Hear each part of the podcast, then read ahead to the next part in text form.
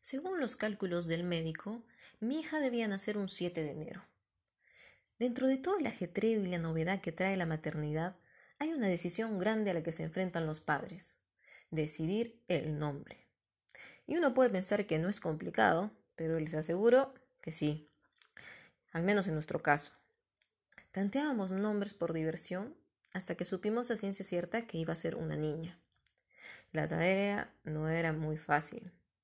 Además, porque yo tenía cierto tipo de creencias respecto al nombre. Le dije a José que no quería que se repitiera ningún nombre de la familia, porque tenía la idea de que los nombres generaban cargas al nuevo ser por nacer. Seguramente le habré parecido una chiflada, pero entendió en ese momento. Saltaron algunos nombres que compartimos con amigos y familiares. Realmente fue un error, porque la cosa se desinfla cuando no encuentras la reacción que esperas. Un día se me metió en la cabeza un nombre. Realmente no sé de dónde apareció porque tampoco era muy común. Así que defendí ese nombre sobre todos los nombres que aparecieron en el camino. Caterina. Convencí a José que era un buen nombre. Pero a los pocos días le conté a un familiar lo feliz que me hacía que ella tenía el nombre, por lo cual me costó tanto. Y él me dijo, pero ¿cómo va a ser? Si ese es el nombre de tu tatarabuela, no sabes qué vida tan complicada y difícil tuvo. Con eso el nombre se me cubrió de negro. Toda la ilusión que tenía se esfumó en un segundo.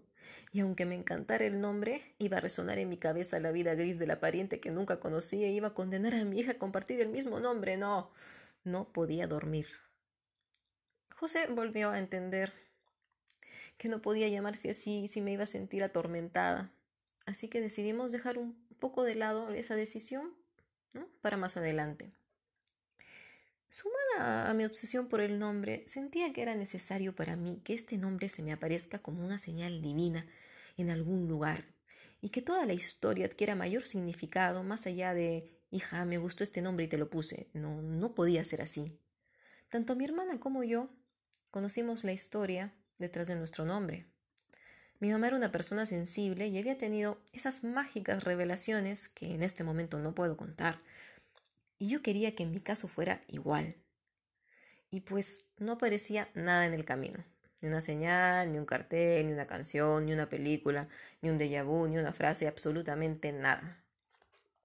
Celebramos el baby shower en Arequipa con el título de Bienvenida bebé, porque aún no sabíamos cómo se iba a llamar. Hasta que en un momento, en esos días que estaba en la casa de mi mamá, tuve un sueño en el cual miraba a José que me hablaba de su hija Catalina. Catalina sí estaba dentro de nuestras cabezas, al igual que Agustina. Creo que ese Agustina apareció después de leer un libro de Agustina Ferro que José me regaló por el embarazo, y se los recomiendo porque está lleno de ilustraciones muy buenas y mucho humor. Pero volviendo al gran nombre Catalina, apareció en el camino. Los días pasaban y se acercaba la Navidad. Al final me programaron una cesárea para el 28 de diciembre. Entonces fui al calendario o al internet a buscar los santos del día y encontré que ese día se festejaba a una Catalina de no sé dónde, porque ya no lo recuerdo, y lo tomé como una señal. Pero aún no terminábamos de decidir. Para la noche del 21 me llamó mi suegra, queriendo saber si ya habíamos escogido un nombre, porque querían darnos una sorpresa. José llegaba el 23 para celebrar la Navidad y yo le dije que aún no lo teníamos claro, lamentablemente, y me fui a dormir. A la mañana siguiente desperté agitada, inquieta, porque había tenido un sueño, que mi hija me hablaba desde el vientre y me decía, mamá, mamá, ya quiero salir, ayúdame.